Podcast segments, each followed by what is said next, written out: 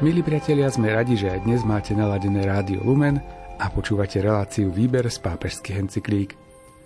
Tak ako po minulé týždne vám ponúkame čítania a komentáre venované apoštolskému listu svätého otca Františka Desiderio Desideravi o liturgickej formácii Božieho ľudu.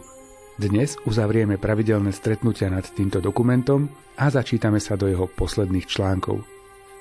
Reláciu pre vás pripravujú Miroslav Kolbašský, ktorý načítal text apoštolského listu, komentáre si pripravuje duchovný otec Anton Fabián a na výrobe spolupracujú aj majster zvuku Jaroslav Fabián a Martin Ďurčo.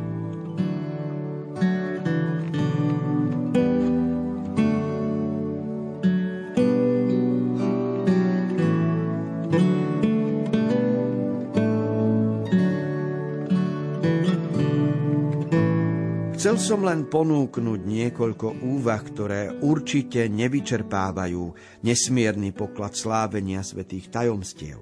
Prosím všetkých biskupov, kňazov a diakonov, formátorov v seminároch, učiteľov na teologických fakultách a školách, ako aj všetkých katechétov a katechétky, aby pomáhali svetému Božiemu ľudu čerpať z toho, čo bolo vždy hlavným zdrojom kresťanskej spirituality. Sme povolaní neustále znovu objavovať bohatstvo všeobecných princípov uvedených v prvých bodoch konštitúcie Sacrosanctum Concilium a chápať úzke spojenie medzi prvou z koncilových konštitúcií a všetkými ostatnými. Preto sa nemôžeme vrátiť k tej forme obradu, ktorú konciloví otcovia cum Petro a sub Petro považovali za potrebné zreformovať, pričom pod vedením Ducha Svetého a podľa svojho svedomia ako pastieri schválili zásady, z ktorých reforma vzýšla. Svetí pápeži Pavol VI a Ján Pavol II schválením zreformovaných liturgických kníh ex decreto sacrosancti ecumenici concílii Vatikány II zaručili vernosť reformy tomuto koncilu. Preto som napísal Traditionis Custodes, aby mohla církev v rôznych jazykoch vznášať jednu a tú istú modlitbu, ktorá by vyjadrovala jej jednotu. Chcel by som, ako som už napísal, aby sa táto jednota znovu nastolila v celej cirkvi rímskeho obradu.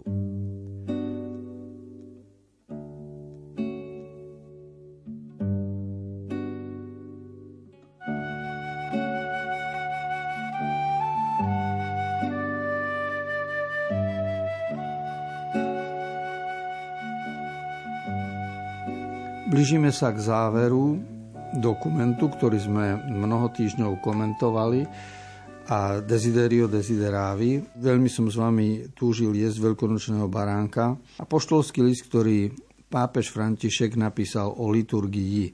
A je vidieť z obsahu listu, ako a čím je inšpirovaný.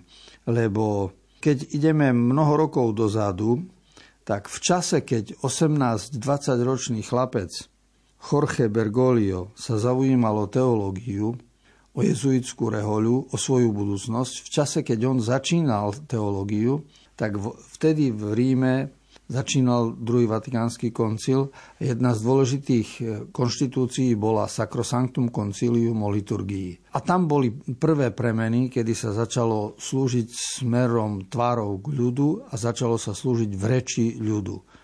Čiže mladý záujem študenta o teológiu súvisel s premenami, ktoré vtedy v cirkvi sa uskutočňovali. A z toho vidieť, že celý ten dokument, ktorý sme teraz čítali, vystihuje podstatu slávenia, ktoré cirkev robí a robí to ako, ako odovzdávanie z pokolenia na pokolenie, lebo Ide o Božie posolstvo, o Božiu nadčasovú múdrosť, ktorú treba určitými gestami, slovami, obradmi e, sprítomňovať. Preto pápež hovorí o tradicionis custodes, čiže strážiť tradíciu. Nie v zmysle, že nič nemeniť, ale strážiť poklad, obsah, múdrosť tradície, ktorá dáva životu náplň. A túto náplň budú hľadať aj ďalšie generácie.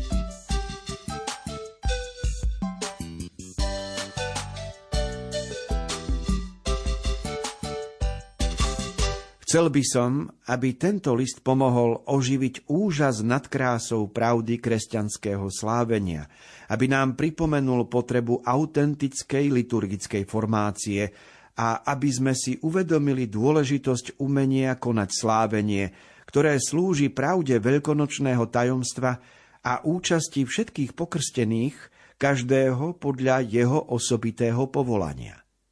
Celé toto bohatstvo nie je ďaleko od nás. Nachádza sa v našich kostoloch, v našich kresťanských sviatkoch, v ústrednom postavení nedele, v sile sviatostí, ktoré slávime. Kresťanský život je neustálou cestou rastu. Sme povolaní nechať sa formovať s radosťou a v jednote.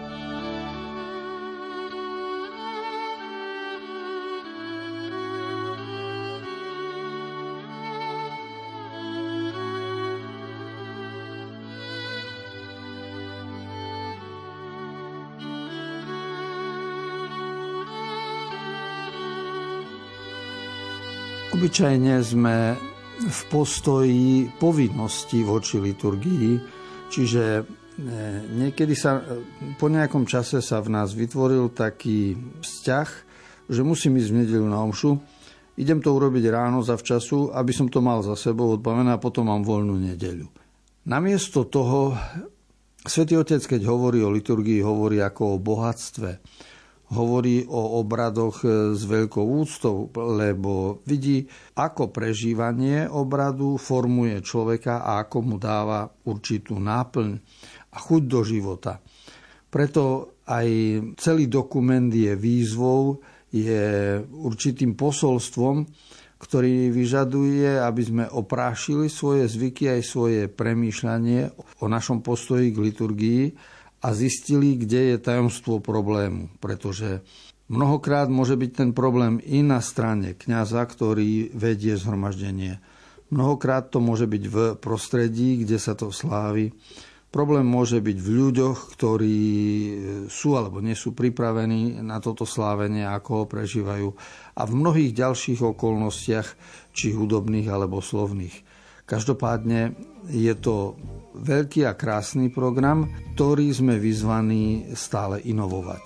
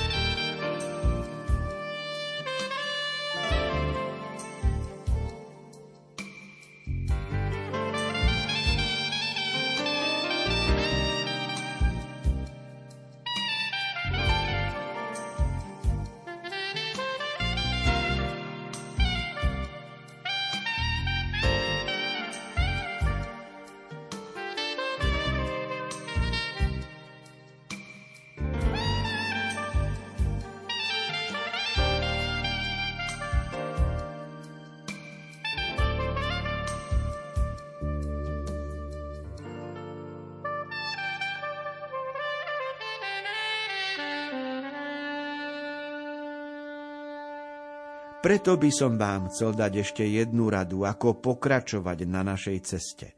Pozývam vás, aby ste znovu objavili význam liturgického roka a pánovho dňa.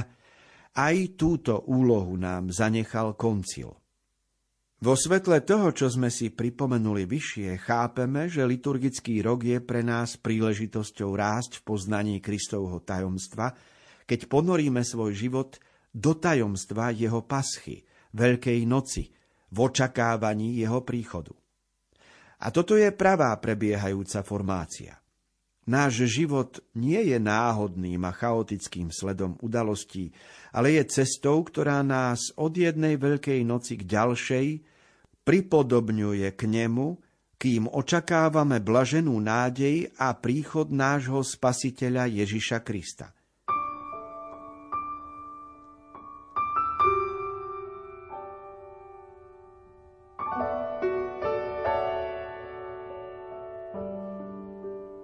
Naše liturgické prežívanie je štrukturované v tom zmysle, že rozlišujeme liturgický rok a potom každú nedeľu ako pánov deň. Slovo liturgický rok znamená aj tak povediať kostolný rok, čiže náš kalendár náboženský je trošku iný ako občiansky, lebo prvá adventná nedeľa začína na začiatku decembra a končí nedeľou Krista kráľa na konci novembra. Preto je ten kostolný kalendár trošku ináč vyskladaný, aj čo sa týka sviatkov vianočných, veľkonočných a obdobia cez rok. Každopádne to, že, že to máme predpripravené a že si to nie iba vyberáme e, svojvoľne, čo bude, tak toto je veľký poklad tradície cirkevnej, že náš cirkevný rok je štrukturovaný podľa určitých období, tém a dôležitosti sviatkov.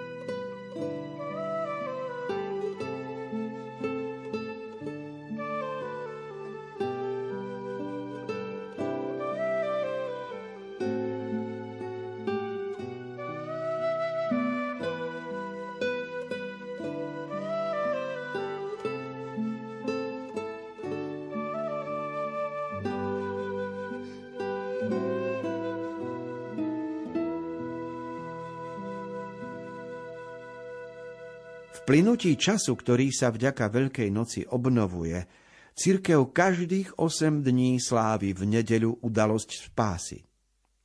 Nedeľa, skôr než prikázanie, je darom, ktorý Boh dáva svojmu ľudu. Preto ju cirkev chráni prikázaním. Nedeľné slávenie ponúka kresťanskému spoločenstvu príležitosť dať sa formovať Eucharistiou. Od nedele do nedele Osvetľuje slovo z mŕtvych vstalého našu existenciu a chce v nás konať to, na čo bolo poslané. Z nedele na nedeľu chce spoločenstvo s Kristovým telom a krvou urobiť aj z nášho života obetu milú Otcovi v bratskom spoločenstve, ktoré sa stáva spoločným prežívaním, príjmaním, službou. Z nedele na nedeľu nás sila lámaného chleba posilňuje pri hlásaní Evanielia, v ktorom sa prejavuje autentickosť nášho slávenia.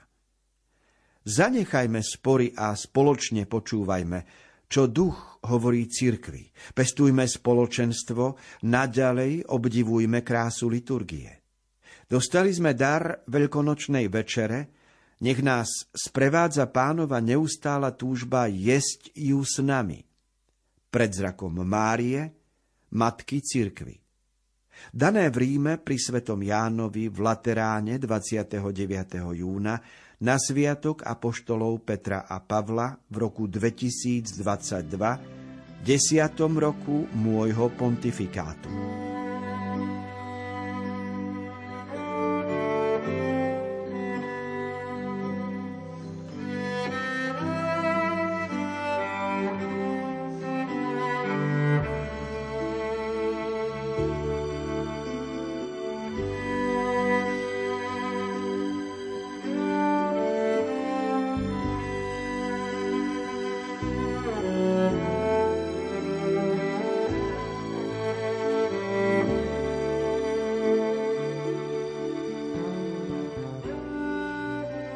Záver exhortácie, ktorú napísal svätý Otec o posvetnej liturgii, je tematizovaný medzi prikázaním a, a radosťou ísť na svetú omšu. Čiže či chodím v nedeľu do kostola, pretože musím, alebo pretože môžem a idem rád. Dôležité je pochopiť eh, hodnotu času, lebo vždy je potrebný čas na to, aby vznikol nejaký vzťah. Ak medzi mužom a ženou, chlapcom a devčaťom má vzniknúť nejaký vzťah, tak musia si dopriať čas, musia chodiť na rande, lebo ináč vzťah nevznikne. Nebude láska, keď si neudelia čas. To isté vidíme, keď pracujeme v prírode, v záhrade. Musíme dopriať aj semienkam, aj stromu, aj všetkému určitý čas, aby došlo k zrelosti. A aj my, keď chodíme do školy, tak vďaka určitému času dokážeme dozrievať. Čiže čas je veľmi dôležitá hodnota a komu čomu venujeme čas, k tomu získavame vzťah. Čiže čo rád robím, ak robím nejaký šport, preto mám k nemu vzťah. Keď otec Petri Vlhovej často brával dievčatko na svach a nechal ho lyžovať, tak samozrejme pre ten čas ktorý mladé devčatko ma strávilo na svahu, získala vzťah a je dnes svetová lyžiarka. A o čomkoľvek začneme diskutovať, vždy budeme v závere hodnotiť, že pre ten čas, ktorý som tomu venoval, som získal vzťah. Antoine de Exupéry krásne píše o rúži a o jej pestovaní. Pre ten čas, ktorý som venoval svojej rúži, mám tú rúžu rád. A tu je dôvod, prečo církev každú nedeľu nám prikazuje ísť na Svetu Omšu, lebo keď má mať vzťah k Bohu, tak ho treba chrániť. A pre ten čas, ktorý strávim aj v kostole, rozvíjam svoj vzťah k Bohu. A to je úloha celého cirkevného spoločenstva.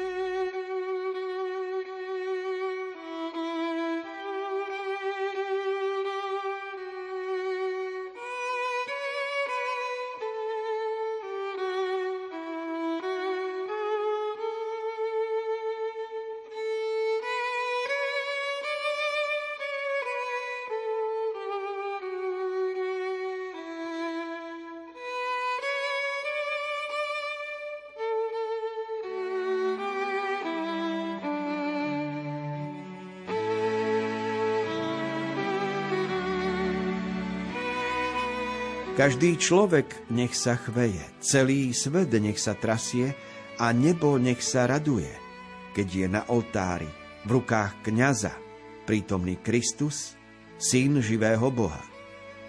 Aký obdivuhodný majestát a úžasná dôstojnosť.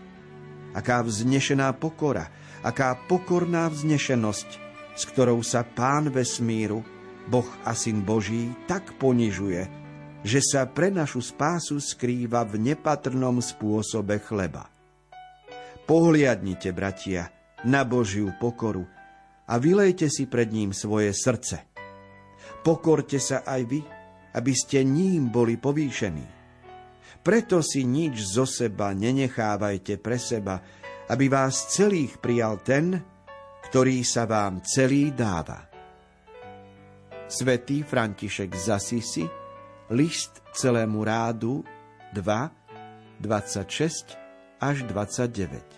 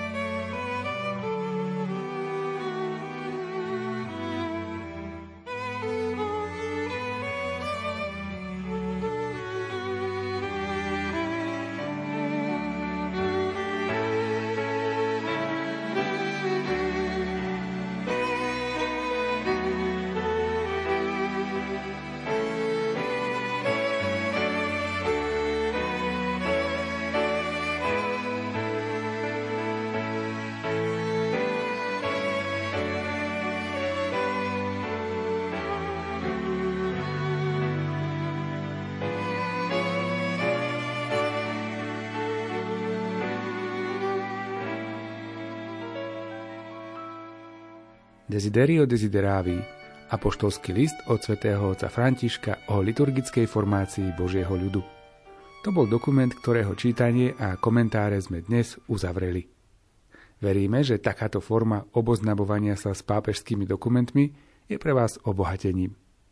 Ak sa chcete vrátiť k niektorej časti dokumentu, prípadne by ste si radi vypočuli niektoré z iných materiálov, ktoré sme vám ponúkli, nájdete ich v internetovom archíve Rádia Lumen v sekcii Výber z pápežských encyklík. Milí priatelia, pre dnešok sa s vami lúčime a prajeme ešte príjemný deň v spoločnosti Rádia Lumen. Reláciu aj dnes pripravili Miroslav Kolbašský, Anton Fabián, Jaroslav Fabián a Martin Ďurčo.